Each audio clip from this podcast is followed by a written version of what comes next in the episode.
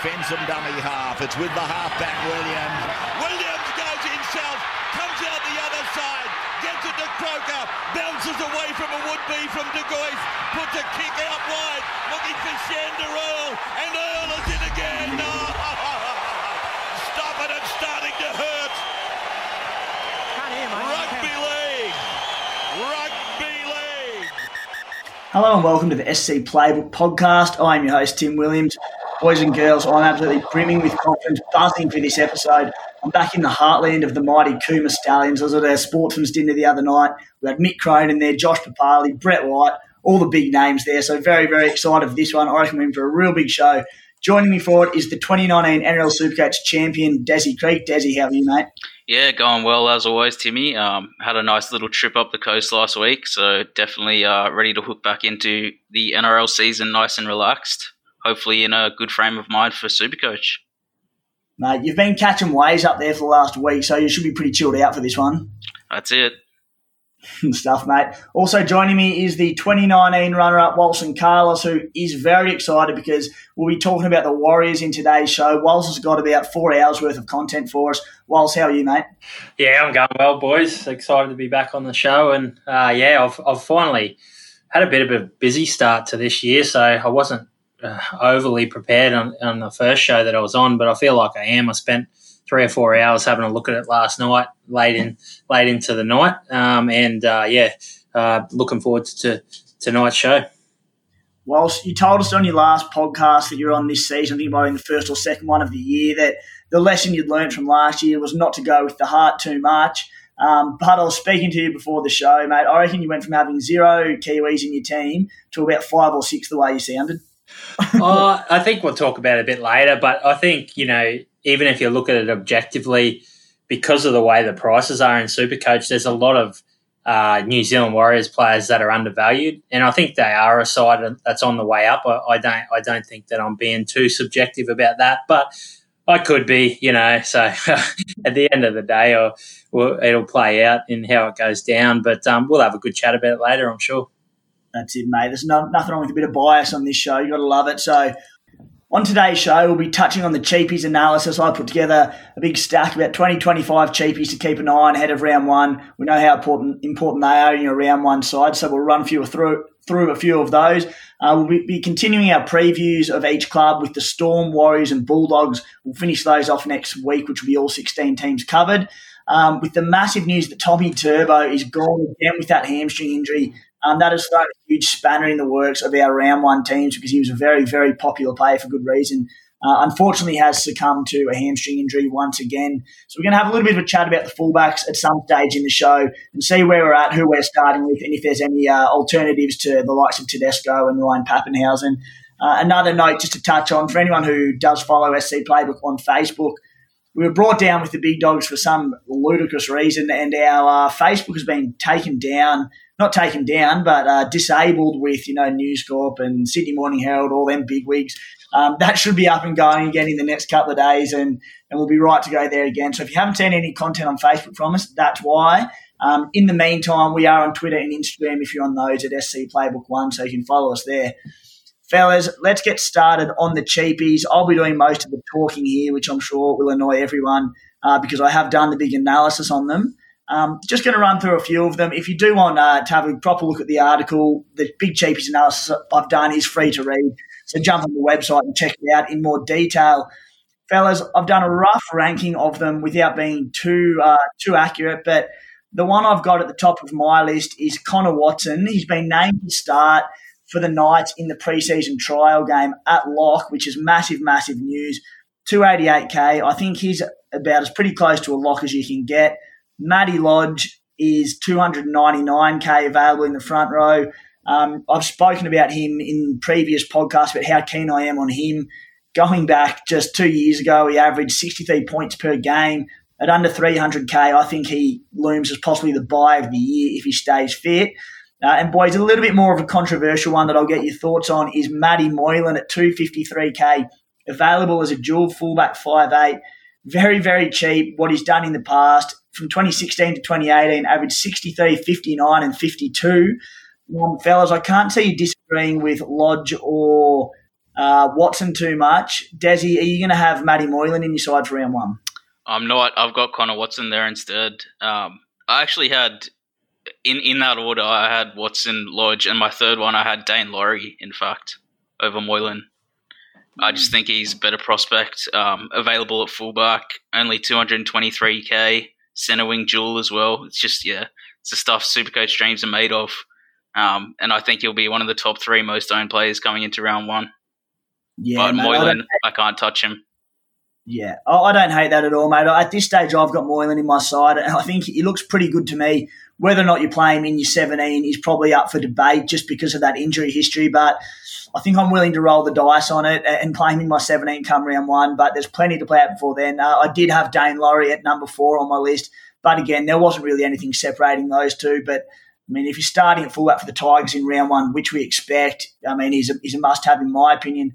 Whilst uh, anything to comment on those four blokes in particular, but I mean, Matt Moylan, will he be in your side?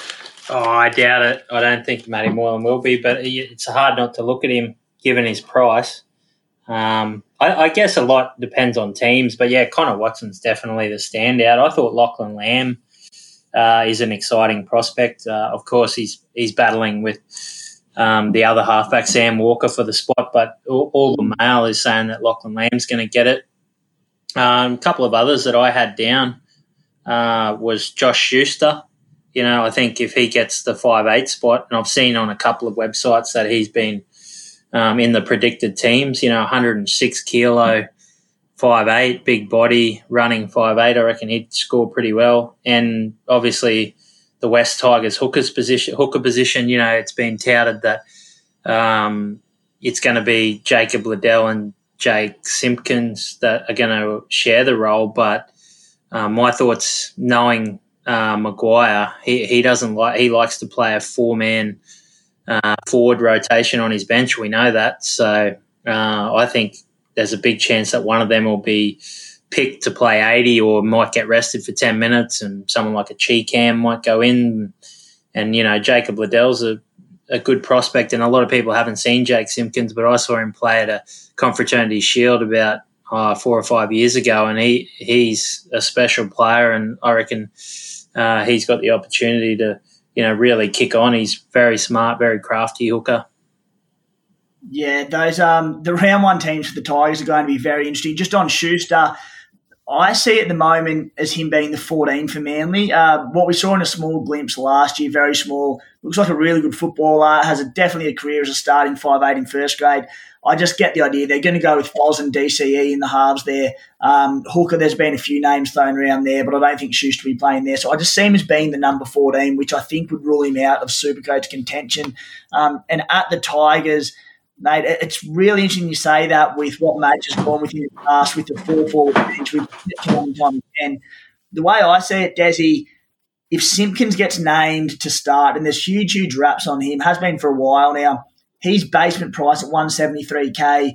I think he'll have to be a must have. Even if Liddle is on the bench and they had a sort of 50 30 split, um, I'd still get Simpkins. If it was the other way around and Liddle was named to start, Simpkins was on the bench and Liddle was to play that sort of 50 minutes, I wouldn't be going near Liddle at 247k. Uh, but I'm, I'm a bit with you, Walls. I think one of them two, hopefully Simpkins will be the starting hooker and then pending fitness, if he's good to go for round one, I can see Moses Mbye deputising for 20 minutes at hooker to give them a spell if needed.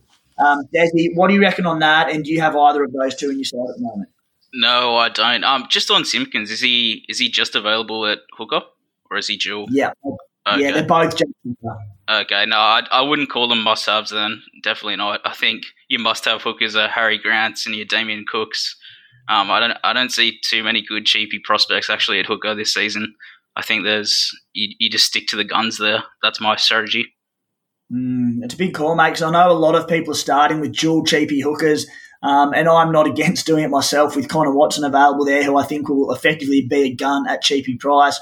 Whilst uh, I mean, do you have Liddle or Simpkins in your side at the moment, or is it purely a case of just waiting for that round one team? No, nah, it's wait and see. But um, any of these lads that I've mentioned, like Schuster and Liddle, Simpkin, uh, it's just lineup dependent. But like you said, I'd probably be reluctant to bring in little. Uh, Simpkins fairly cheap, so depending on what role he plays, like you said, if he if he starts and he's going to get forty to fifty minutes, I mean, yeah, for sure, bring him in. But I, I struggle to see who Manly are going to play in the dummy half role unless they're going to start with Cade Cust. I mean, I, I, might have missed someone on their roster, but um, yeah, I thought the idea was to get four in there. But I know there's been, you know, Desi always plays his uh, cards. Desi Hasler, that is, always plays his cards close to his chest. So we'll um, we'll see what happens. A couple of others that I had that are just barely cheapies was um, oh not so much this guy he he's in two hundred and three thousand, but Jed Cartwright if he gets a start uh, on the edge, I know they're going to play Murray at lock. They've said, and they're going to play Arrow as a front rower, I think, or as a middle. Um, that's what I've read anyway, and um, that would open up a, a back rower spot, I think, uh, for South Sydney. And he went all right last year. I thought he was pretty good. And the other one is Leeson Armour for the Warriors. He's grossly underpriced. If you have a look at the figures there, I think he was one of those blokes that either got injured early or he might have gone back with Maumalo and Fusitu'a. And, um, you know, given what he's done in the past, even if he just does what he what he's done for the three years before the COVID affected one, he's going to make a hundred thousand easy whilst you, have gone absolutely rogue and thrown me podcast plan into disarray with my cheapies list, but that's all right, mate. I think you're at your best when you go rogue. I'll try and with you. Mate, on Lees and Arm out, I just knocked off my Warriors analysis, and I had a question for you, which uh, we'll get to the rest of the Warriors later. But while while you've touched on him, uh, it really intrigued me. He's at 291k. We think we ran through the side. I ran through the side with you prior to the podcast. Uh, we think he'll probably start in the front row for them prior to last season, he'd averaged 1.41 and I think 1.12 points per minute. Last season, in similar minutes, he dropped down to 0.78 ppm. Uh, why do you think that was, mate? Because that's the concern I have, and I think he becomes a potential buy if he can get the ppm back up. But I, was intrigued as to why that dropped so significantly. Yeah, I'm not really sure, to be honest with you. I um, I just know that he's a capable player. He did struggle with some some sort of injuries. I can't actually remember it was that long ago what sort of contribution he had at the start of the year, but I know that he's rated highly. Um, there might have been some injury affected games.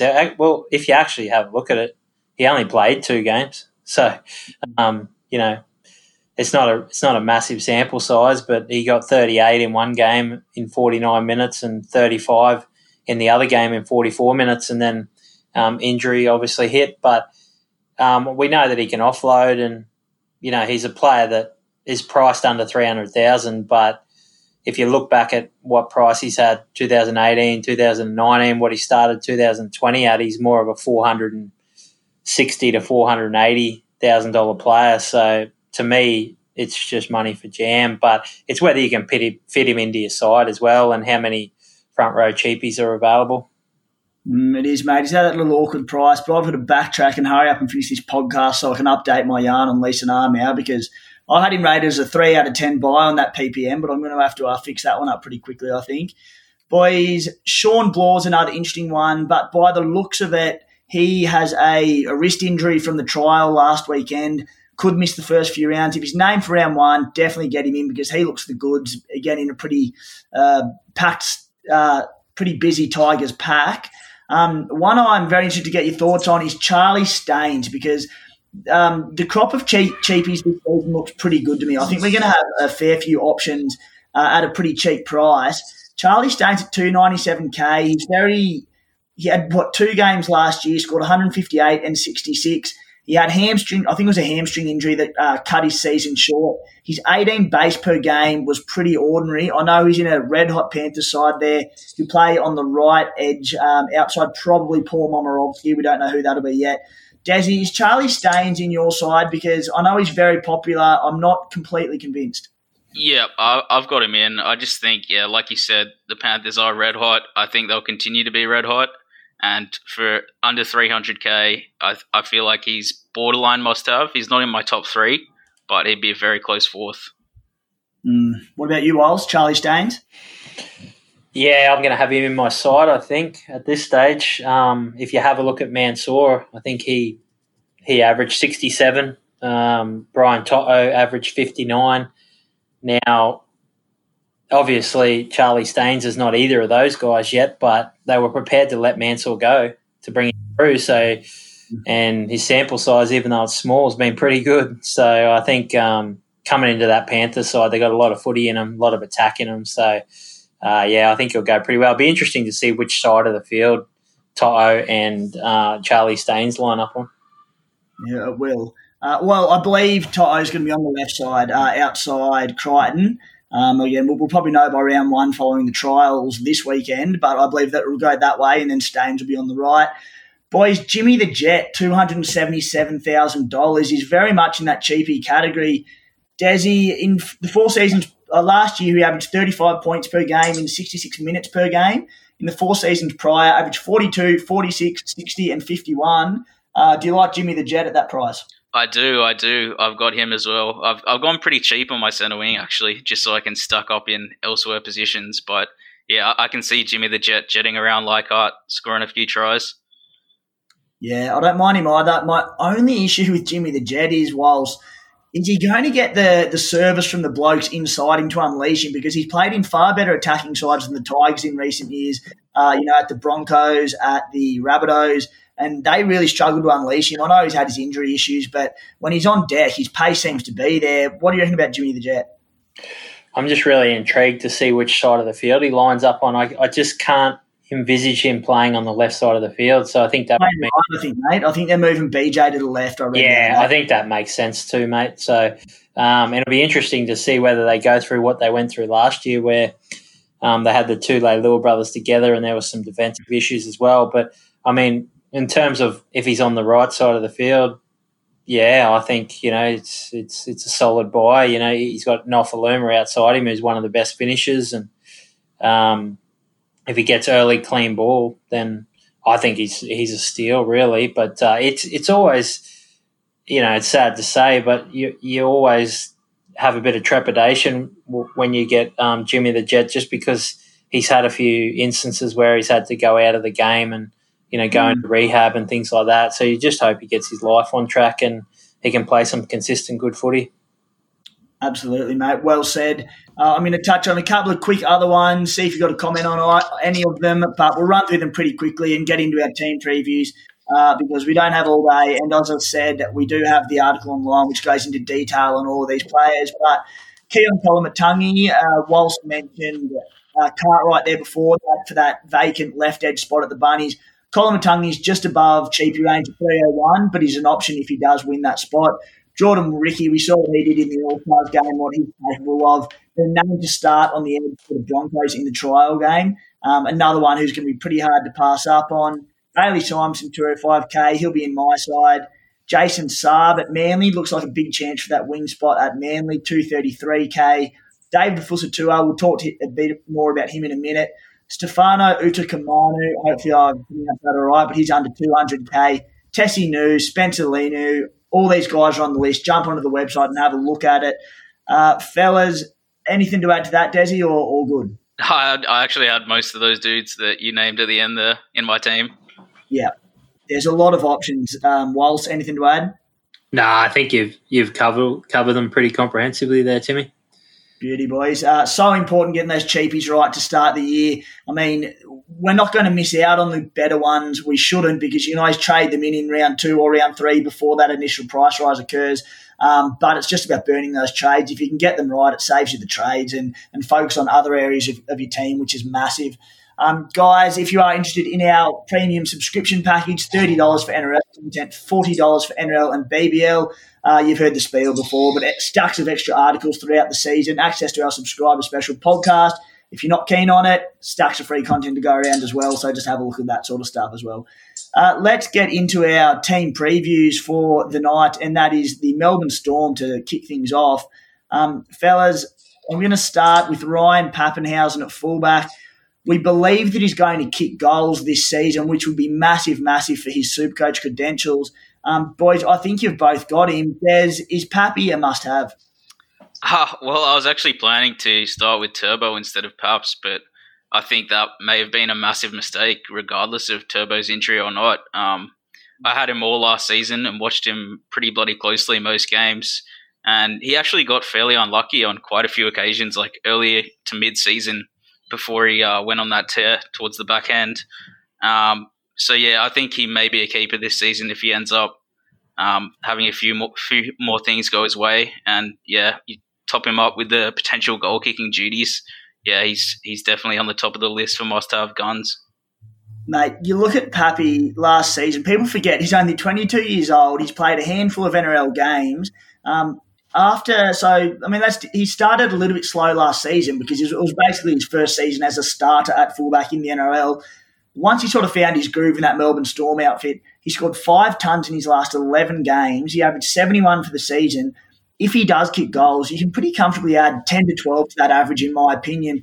Um, he's 629k. He's a guy that I can see being 750 to 800k by the season's end, and right there among the top scorers. So um, I think whilst we're going to talk a little bit more about Pappy later in the fullback scenario, so we'll skip past him. Um, whilst there's a couple of half interesting options in the back line in pod territory for mine, Addo Brenko Lee, Justin Olam, Reimis Smith. Reimis Smith at 324k. Any interest in any of those or a little bit awkwardly priced? Uh, no, not not in the outside backs. So uh, the only the only player of interest that uh, I'm not sure if you mentioned him in the cheapie the cheapies earlier. I don't think you did, but because he's not slated to start, but I thought he would have.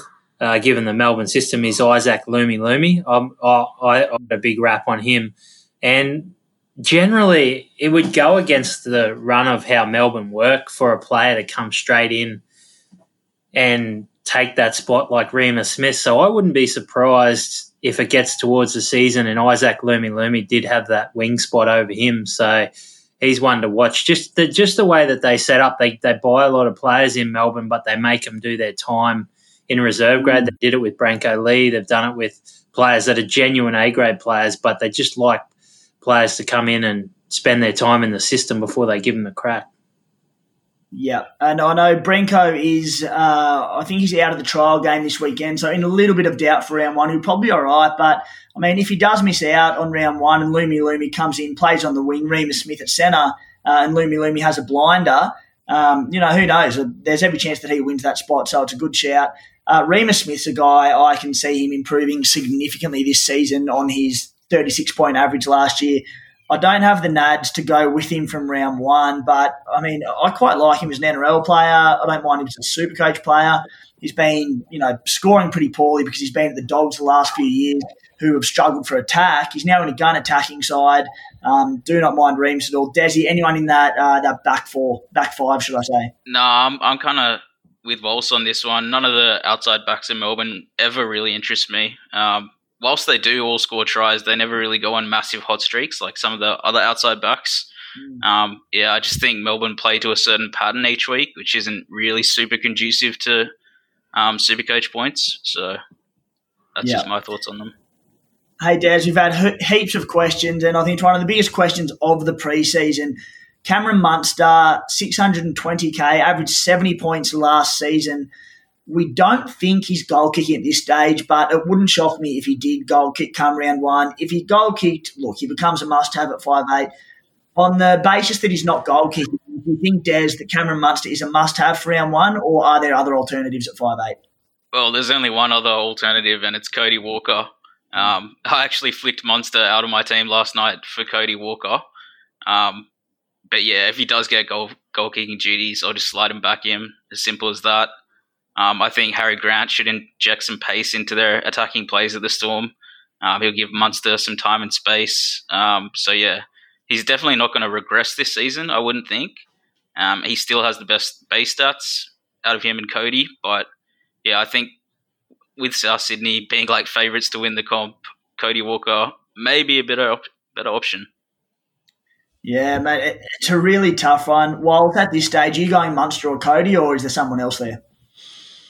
Um, I'm considering going with neither just because of their lineup, just because of the way they start the season. But I'm leaning towards Cody Walker. Just I just I feel like South are going to start the year well. Um, if you can get past that first game against Melbourne, uh, they've just they've got a really settled back line. They've got a really settled game plan, and it's still in the back of my head how they finished last year. I know they didn't make it to the big dance, but geez, they were playing some pretty good footy around mm. finals time. So, and they get Latrell back in as well. So, yeah, um, but you got to pay premium price for him as well.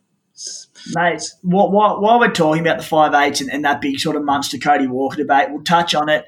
Um, Latrell Mitchell back in the side, a bit more experience at fullback in the NRL. Um, how do you see Latrell coming back impacting Cody Walker?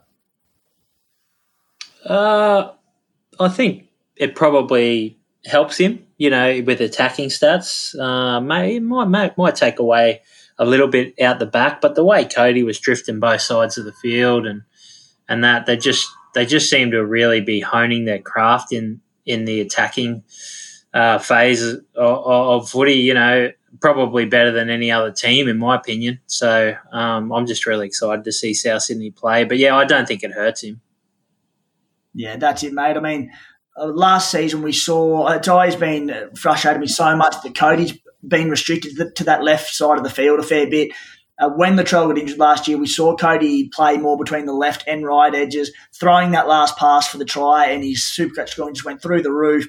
Latrell's going to chime in on that and probably impact it a little bit, but surely Wayne Bennett's a good enough coach. We know he's a good enough coach, but to see that you need Cody roaming both sides of the field because of how lethal he is, and uh, I'm tempted to go with Cody as well. I kind of want Munster to get the goal kicking duties just so that I can lock him in and not have the issue. Um, Desi, Jahrome Hughes, 540k. Generally, you probably wouldn't want to go near him, but we're, we're so scarce on backup halfback options to Nathan Cleary to start the season. Hughes averaged 61 points last year is he an option, or would you be looking elsewhere? Um. Well, yeah, I had a little think about Hughes and how much Grant will impact him as well. Um. So yeah, I don't really see him regressing either. Um, so if you do want to lock up sort of a 60, a healthy 60 average halfback, mm. he probably is your best bet. But when you've got guys like Nathan Cleary set to average 15, 20 more than that, is it not worth just paying an extra 120, 130k of your salary cap to to get Cleary in? Oh, of course. So Cleary's going to be. This is based on the assumption that everyone's got Cleary because he's so much better than everyone at fullback. Um, I'm, I'm looking at Jahrome Hughes as a backup option at half. Whilst oh, you're a bit of a Jahrome Hughes fan, hey? Uh, I don't. I don't mind him. I think he's a he's a good trier, and that I think you know he's a player that has excelled in the Melbourne Storm system. I think if if he went to another club, I don't think he'd be as effective. So, like when the Warriors are talking about spending big money on him, like marquee player money, I'm not sure that that's the right move. But purely looking at him from a super coach point of view, I'm not overly interested because he doesn't excite me um, with a massive upside like a Munster um, or Cody Walker. And um, he's not great value either, in my opinion, like uh, someone like a Connor Watson, who's also available in in the position. Obviously, he's playing. He's he's only available in halfback, but I mean, yeah, um, yeah I, I, think I'll have Cleary there and and probably a cheapie. Yeah, five fifty k is too. It's too expensive for a backup, surely. Yeah, well, I mean, he'd be a backup. He'd be playing in year seventeen, so yes, he'd be reserved. But anyway, I'm with you boys. I think I think Grant, Munster, and Papenhuyzen. There's too much attack to be shared around in that side, uh, and Jahrome Hughes is probably the fourth cog in that attacking unit. So not for me, but uh, yeah, I, I, just think when we're, we're so short on halfback options, he could be a sneaky pod to start the year, uh, but not for me. One bloke who is going to be popular for good reason is Harry Grant at 633k, averaged 71.5 last year. Uh, started the year last year with only a, a, few sort of might have been 60 minute games, so a little bit down on 80 minutes over the entire year. Um, he looks pretty damn good, boys. Desi, do you have Harry Grant? Of course I do. The Miracle Man. Absolute must have, I reckon. Um, must have. Yeah, he looks so dangerous at the Tigers. I'm just salivating over the idea of him getting 80 minutes for Melbourne. I mean, he could average absolutely anything. The, the sky's the limit. Um, yeah, if Bellamy lets him play the running game, which we know is his strength, yeah, I mean, it's basically buy Harry Grant or suffer watching him tear teams apart week in, week out. It's up to you. Mm, yeah, mate, it's it's one I'm toying up, and I think a lot of us are at the moment.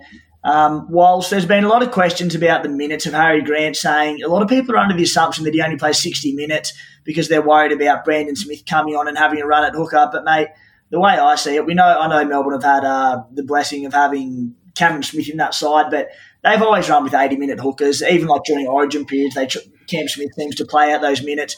Harry Grant's going to come in. He's going to play 80 minutes, isn't he? And Brandon Smith's going to play that 55 minute role at lock that we've seen the last few years. Yeah, well, I don't know. I mean, that's that's the big question mark because I'm with Desi. If he's playing 80 minutes, I mean, it's just he's actually undervalued, which is crazy to say because oh, I know Cameron Smith's still in there and he's the number one hooker uh, price wise, but um, you know Harry Grant's probably underpriced, like uh, uh, because yeah, like you said, he, he played a lot of sixty minute games for the West Tigers. He's coming into a better side, better players around him. He knows the system.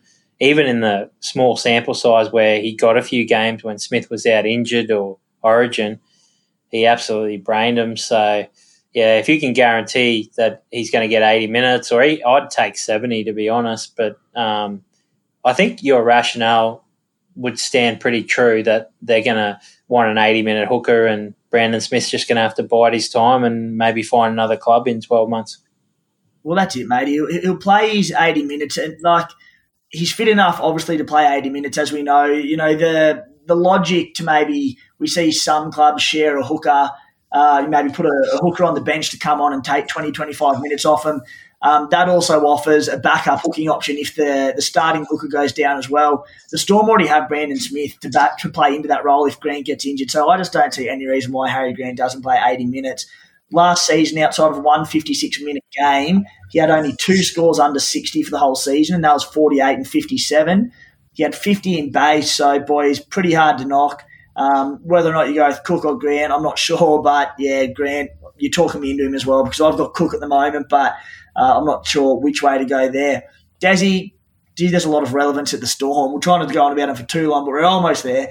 Uh, Christian Welch is that probably a little bit above mid range traditionally, but 453k based on an average of 51 last season. Um, he looked pretty good towards the back end of the year from round nine onwards when he was coming back from that. I think it was an ACL injury.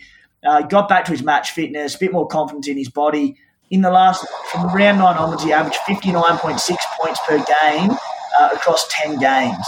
Is he a bloke you see upping his average this season? Scored at 1.2 points per minute last year, 1.25 the year before. He offloads. Do you like Christian Welch? Um, he's certainly one to watch, but I think at 455k, he doesn't really have much of a ceiling past 60 points. I think he'll he'll mm. stay at 1.2 points per minute, but I just don't see him exploding. He, he probably won't move up or down in price. I don't think too much. Uh, I know a lot a lot of people out there, especially in, on Twitter and stuff like that, are keen on him, but I just don't see him being worth it.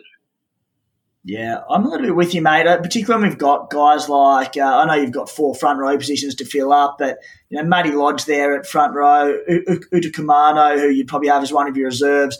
Um, at it limits the options a little bit. Um, but I mean, we assume Nicho Hynes will be the 14 in that Storm side. They run with the sort of two or three forwards on the bench. Any interest for you, Walls? Uh, he piqued a bit of interest because I like the way he plays and he's got an offload and and things like that. But oh, oh yeah, I've, I've, got to agree with Desi. Like, there's a bit of hype around him, you know, on some of the social media stuff with. Uh, uh, the super coach and some of the podcasts, but I don't see it. I just, you know, maybe he improves if he gets an extra 10 minutes, but is he, is he going to get more than an extra 10 minutes? And I'm not sure that the rule changes really benefit him that much. Um, or he's going to improve his output that much. If anything, I look at that side and I see Brandon Smith getting more time um, as a middle forward. So yeah, I, it's a pass for me. I, I, I, understand the lure of his um, you know, because you can get him in there and he might help you um, put together a side at 450. Is he 453,500? But yeah, it's a no for me. Yeah, that, I'm, I'm with you, boys. I think so much hype around him. I just, he's not one of the players I see. You're not going to get hurt if you don't start with him. You know, if he does excel and averages that mid to late 50s and makes you 60 to 80K, he's not going to bust out a ton that's going to hurt you scoring wise. He might be a solid option, but I just think there's uh, not safer options, but just better options in the position. Uh, we'll move on from the Storm, guys. We've linked up with uh, Top Sport this season for yeah for the upcoming 2021 NRL season. Uh, I nearly had a fit when I found out about it. I got that excited, but they're going to offer NRL Supercoach markets this season, um, which excites me so much as a Supercoach fan. Um, we're going to hook into that and be doing previews on those markets each round to hopefully see if we can find a couple of winners. Um, if you are interested in jumping on board with that uh, and jumping on board with TopSport at topsport.com.au, when you if you do sign up, um, use our code SC Playbook. That's in caps with no space. Uh, and they'll look after you from there. So jump on if interested, but don't worry too much if you're not interested in that side of things. If you are going to, please do so responsibly. Fellas, whilst we've got to the most exciting part of the preseason for you, and that is the New Zealand Warriors analysis. Mate, we'll start with you, man. Roger Tuivasa-Sheck. It's his last season in the NRL. Um, Tommy Turbo's down and out now, won't be there. RTS 520k is you know pretty damn cheap for his standards. Do you like Roger? I don't mind him. Um, he's not probably the player that stands out to me in the side the most. But in saying that, when I look at starting off um, with pods, oh, you know, like he is he is one in the fullback position that I'd look at. I, am really only looking at uh, three players in the fullback position at the moment, and that's Tedesco, um, Papenhuyzen, and RTS because Pong is injured to start the season. Mm. So um, more than likely, I'll be the same as you guys, and I'll be Teddy and Pappy, and I think the majority of people will be that, particularly with Papenhuyzen goal kicking. But um, yeah, if I was going to mix it up, I'd I'd throw in RTS. Yeah, and I mean, I when I look at my round one team, I'm looking at guys who I think can increase in value. I definitely see RTS increasing on that five hundred twenty thousand. Um, a couple of issues. Uh, one reason that I think he can definitely increase on that from last year was I think he had something like three tries last year or four tries in the entire of last season. We had three tries, sorry, five tries and had three assists in the whole of the, what did he play, 18, 19 games. Uh, I couldn't believe that. So I think he's definitely going to get better than that. His 35 base is pretty unreal for a fullback. Um, so I think he's a viable alternative. I don't. He's not a season long keeper, but I think he's an option to then upgrade to a Papenhuyzen or a, a Teddy type or Ponga later on in the season. Issue, Desi, that I've always had with him is that it's just his ceiling. Like you'd get the idea that RTS, you know, he can blow teams out of the park, smash them to bits. He had one ton in 18 games last year, two tons in 23 games in 2019, and one ton in 22 games in 2018. Against Teddy, Teddy had six alone last season after round two when the new rules came in. Papenhuyzen had five in his last 11 games. Mate, can you make a case for RTS? Well, I did last season. I brought him in as a late season pod, an ultra pod. I don't think I'll do it to myself again. Um, yeah, I'd, I'd, only really bring him in as a Hail Mary to sort of gain back ranks if you're slipping down. He's just, he, he really is one of the best players in the comp, but uh, he just doesn't get enough ball. Simple as that. If they do start giving him ball, I can see him averaging in the 70s for sure, but he's just not as good as Teddy or Pappy. Yeah. Whilst Ken Maumalo last season uh, averaged 54 in not a lot, in only eight games, um, due to injury or off field or something like that. The year before, he averaged 60 points per game with 35 in base. He still had 31 in base last year. Euan Aiken comes into the side at centre. Peter Hiku was good last year with a 56 point average. And David Fusitu'a is dirt cheap at 250k, having only played a handful of games last year. Mate, do any of the back four intrigue you for round one? Uh, yeah, I think all of them have merit, but I think the like the wingers are underpriced because they went back early and uh, and that and I think Fusitu'a at two hundred fifty thousand. I mean, if he doesn't get up above four hundred thousand, you know, I'll give it away. Like there's no there's no way he doesn't throughout the year. So if you want to make one hundred fifty thousand, the problem with Fusitu'a has always been that he can throw in a real stinker here and there. So he can have a nine or a, a single digit score, and you know even if he scores two or three tries, um, he's probably not going to ton up because he's not a high volume type player. But there's a number of reasons why he's so underpriced. One is that, that those boys went back early, obviously, and um, the other reason is, if you remember, I think Fusitu'a started the year in the centres. They were trying to develop him into a centre, which was a failed project. Um, he's a finisher. He's a right winger. So one of the issues with Ken Maumalo, which puts me off him a bit, is they bought Euan Aiken, and Euan Aiken's a bit like Stephen Crichton. He doesn't like passing too much. So um, you know, it's I know that a lot of Ken stuff comes from run runs out of uh, yardage and things like that, but you still to score a try, um, you're probably going to have to cut out Euan Aiken. So Euan Aiken does interest me, but again, I'm trying to stay focused and stick to principles, and um, I'm reluctant to take outside backs or halves that go from one club to another because I think it takes time for them to build combinations and actually get into the year. But he might be a player later in the season that's worth looking at. Yeah, I couldn't agree more with you, mate, on that last comment there on the combinations. Uh, spooked about all the time. It takes time for these things. Maybe not as much for a centre and a winger, but definitely still applies. Uh, Desi, do you have any of them for? And I suppose Fusitu'a is the big one. He's starting with Fuss. Um, I wasn't going to, but after that uh, spiel from Walls, I, I'm thinking of getting him in. Uh, yeah, if he does go on a try scoring run to start the season, he'll he'll definitely make some handy cash. 150k, no doubt. So I'm definitely uh I'll definitely look at sliding him in onto my center wing bench there. But yeah, Aiken and Maumalo, they, they I guess I put them in the same category there. They uh they might be center wing keepers if the Warriors go on a tear, which they're definitely capable of doing, looking at their squad list. But yeah, any center wing above 400k is just a no go zone for me to start this season. I'm just yeah, I'm stacking up elsewhere, um, and then I'll pour my the money that I make into center wing keepers as soon as it comes to that. So maybe in six to eight weeks into the season, I'll start looking at those sort of guys.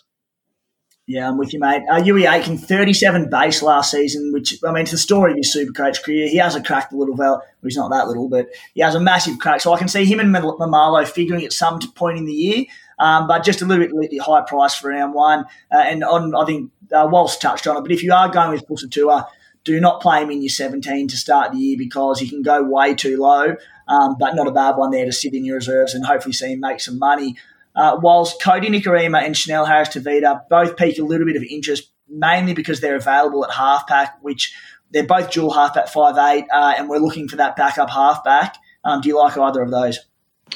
Well, I started last year with Chanel Harris Tavita and absolutely burnt me. I think he got a 19 and a 23 in the first two weeks, got dropped, and um, just totally lost his confidence under Kearney it was a strange game the first game. I remember it well, but uh, like he looked, he started quite well, and then a couple of things went against him, and it all just went to rubbish. And I think he ended up getting sin binned, and yeah, so he, he it was really not a great start. I, I think he's a legitimate um, value proposition. I think he's one of the best value propositions when if you go past those guys we were talking about earlier, like Lodge, Armau, Connor Watson um, all those guys, Charlie Staines, I think in the second tier um, of best value, he's he's definitely there. So I think you know he's a player that could average sixty five plus um, with the goal kicking if the Warriors are a side on the way up and they can um, manufacture some more points. So yeah, I, I, think he's definitely a player that um, that a lot of teams will be looking very closely at, particularly given that after Cleary, there's not a lot of halfbacks. So Mm. Yeah. Are you are you starting with him at this stage, mate? Yeah, I am, mate. Yeah, I am because I think if you go and have a look at his stats, if you if you go onto um, NRL Supercoach stats and have a look at his stats, I did it last night. Uh, you'll you'll actually see the way that he finished the year. Um, you know, I think I think he might have averaged sixty two or something like that, or somewhere between fifty five and sixty two. He doesn't need that much more um, you know, to get himself up there into the semi-elite category. Do I think he's going to be up there with Cleary? No, I don't. I, you know, of course you're going to have Cleary, but he's available in, in five eight and um, in halfback. I'm actually really considering. I think the team that I've got at the moment, I've got him as my starting five eight, and I've left out Cody Walker and Munster.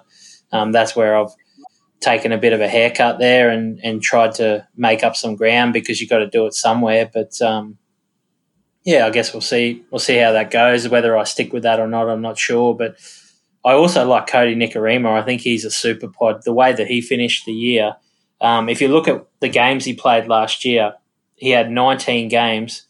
Um, two of the games when Chanel Harris Tavita started, he he played number 14, so he came off the bench. So you get rid of those two games. you get rid of the one game where he got injured after two minutes. I think he had a HIA. Um, in the other 16 games, he averaged 58.94.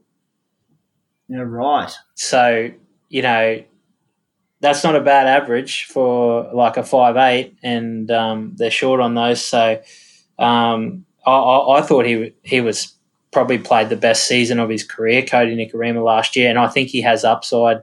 The way that the rules um, have changed, I think you know he's got definite upside, and the fact that he'll probably have Eliesa Katoa, who's a future superstar, um, running outside him, or if he doesn't have him, he'll have Ben Murdoch Masila and he's very good at drawing in the outside man and giving that ball. So I think he'll have a lot of line break assists and try assists. So um, Kodi Nikorima was one I'm looking at seriously, but I don't know if I'll have the guts to actually go for it in the early rounds. Yeah, like the call on his average there. Um, was it without Harris Tavita? But he only thing about him, just such low base of 17 per game. So there's so much reliance on these uh, attacking stats as opposed to Harris Tavita, who's got that bit better base. Did have 68 points from 19 conversions last season, so not a stack of conversions, but enough to bump that average up by about three and a half to four. Um, I just think Chanel, if you are going with one of them, Chanel at 30k cheaper, better base. Chanel will be kicking goals. I think he has to be the option. Um, Desi, moving on to the pigs. Addin Fonua-Blake. Actually, I'll quickly um, run through the starting front row lineup, oh sorry, forward lineup that me and sort of Walsh ran through before the, the show. So I've got Addin Fonua-Blake and Leeson Armour at prop. We've got Wade Egan at number nine. Karl Lawton's gone till sort of mid-year with an ACL injury. Back rows, we've got Ben Murdoch Masila on an edge with Eliesa Katoa. Katoa's in a little bit of doubt for round one, but he's a big chance of playing. Uh, and then I think Nathan Brown confirmed that Tohu Harris will be playing in the middle this season. So that's the five we've gone with, with uh, Jazz Tevaga at 14. Desi, uh, Addin Fonua-Blake, 528k, down to 51 minutes per game last season uh, due to a couple of little injuries that reduced his game time. Averaged 59 points per game. In 2019, he averaged 66 points per game in 55 minutes per game. Mate, we know he offloads. His PPM last year was 1.17. Mm, pretty tempting for round one. Yeah, for sure. I mean, he's probably the only Warriors player that I'm even considering or was even considering besides Fusitu'a. Um, mm. Yeah, we just know that he's a human wrecking ball pretty much. So it's just a question of how fit he is and how well he connects with his new team there. So yeah, his ceiling is just so big, and if he gets the minutes, he can quickly turn into a, a keeper pretty much in the front row forward. I say it every year. it's just it's just a matter of the minutes. Yeah, I think the big one for me with him, I really like him as a buy. I probably won't start the year with him uh, because I don't tend to spend up in the front row to start the season. I'll look elsewhere. But it's just the offloads. I think in 15 games in t- last season, he had 12 offloads. In 20 games the season before, he had 31 offloads. So I'm hoping he goes over to New Zealand. I'm not sure what sort of approach Nathan Brown's going to take there, but if we get that typical New Zealand Warriors style of footy where there's offloading, free flowing, second phase play, it might really play into his hands and get encouraged to offload a little bit more than he did with Desi Hasler. Um, while you're probably the man to ask, I suppose, do, you see him offloading a little bit more this year and do you like him for round one? I like uh, AFB as a player, and I think he's a great buy from, from by the Warriors. I think it's probably one of the best buys the club's ever had.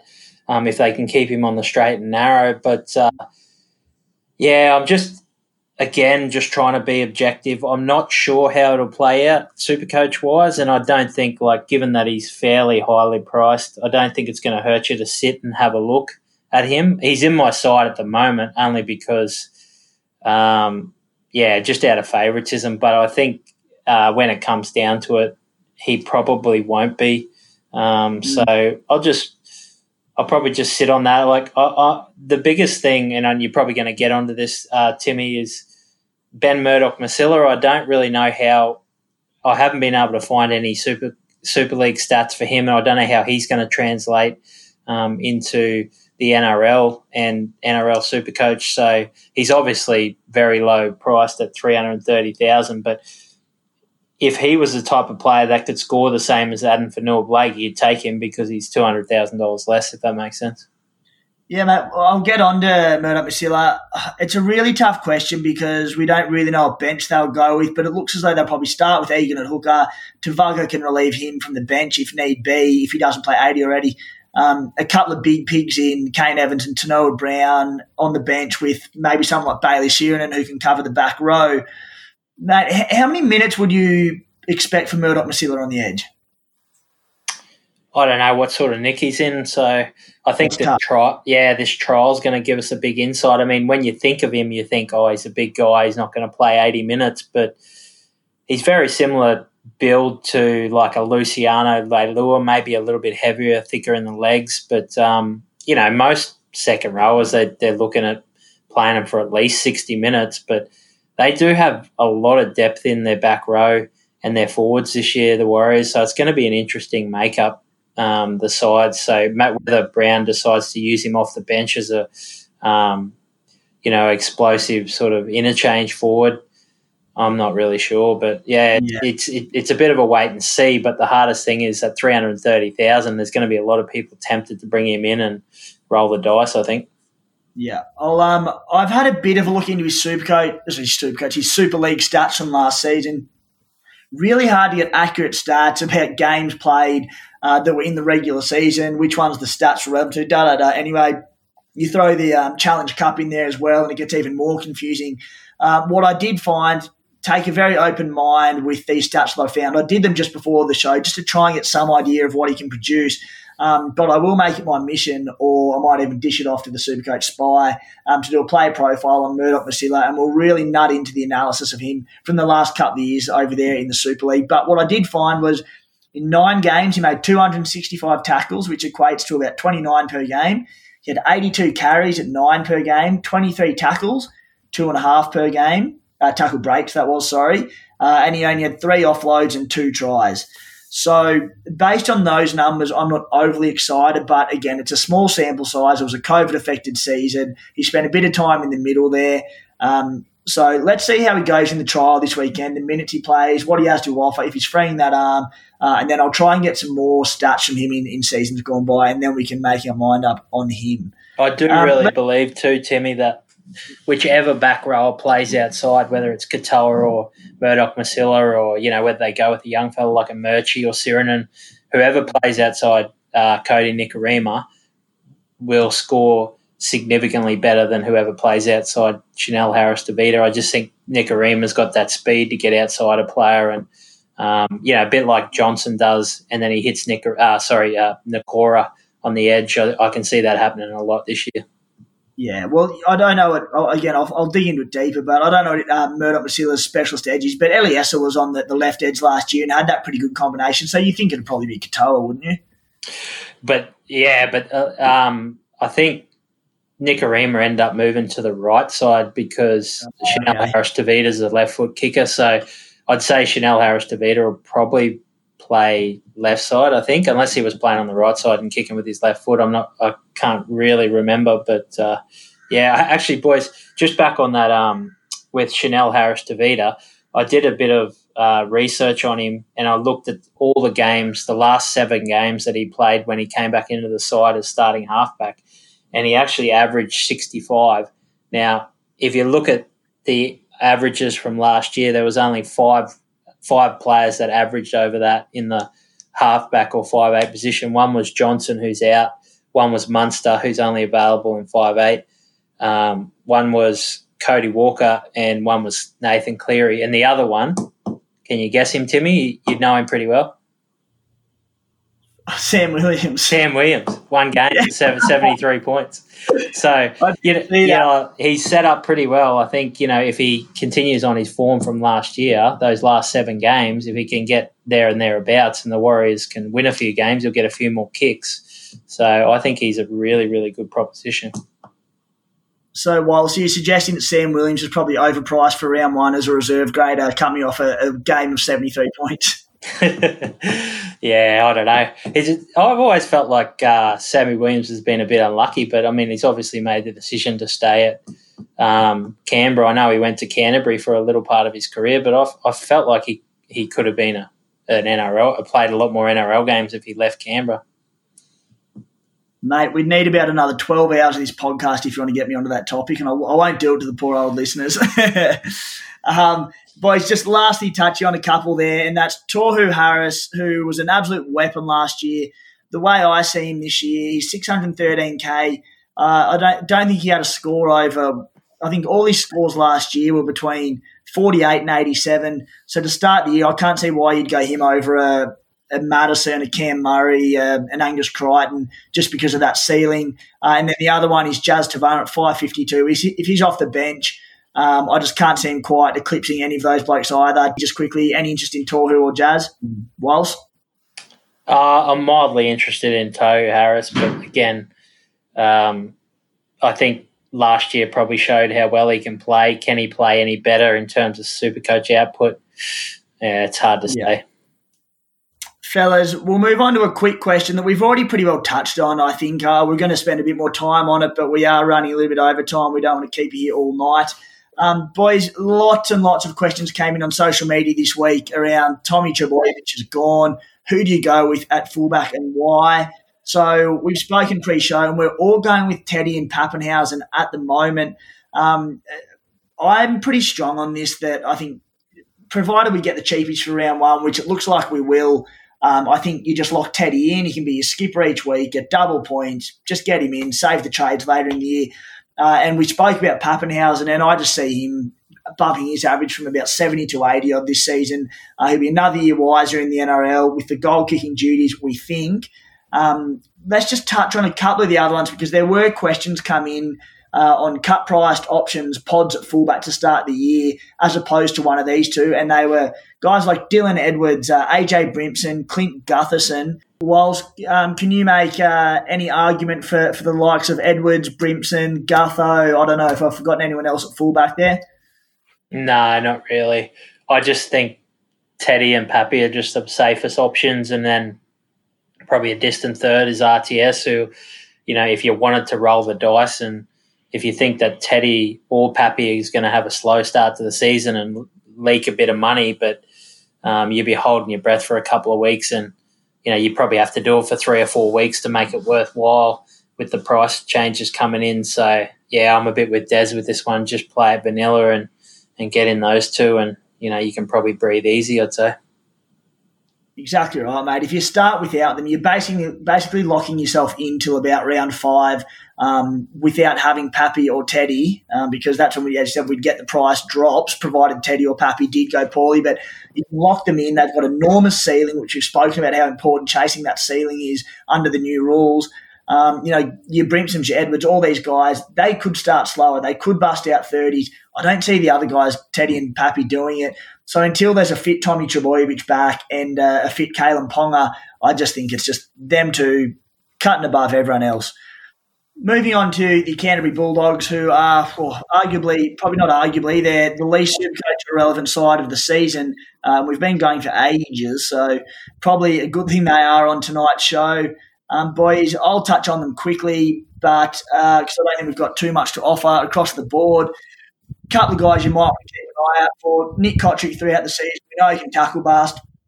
Moved to centre now at the new club, but I can't see him getting the same attacking opportunities at the Dogs as he did at the Raiders. Will Hopoate is the only guy that actually takes my eye for round one.